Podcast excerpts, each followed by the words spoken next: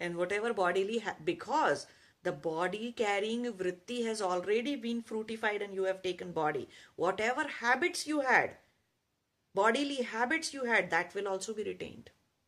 Because you are not touching your bodily vritti at all then you will turn into avadhuta. And if you have turned into avadhuta and you have left your body without completing the nirvikalpa samadhi without completing the nirbij samadhi or asampragyat samadhi. If dharma megha samadhi has not happened to you while in the body you will be taking another body. And maybe in that lifetime you may be born as a highly with all the lots of powers and siddhis and be almost like a god and uh, may complete your uh, remaining dharmic samadhi in just few days or couple of months and be done with it. So that life may be a very good life or whatever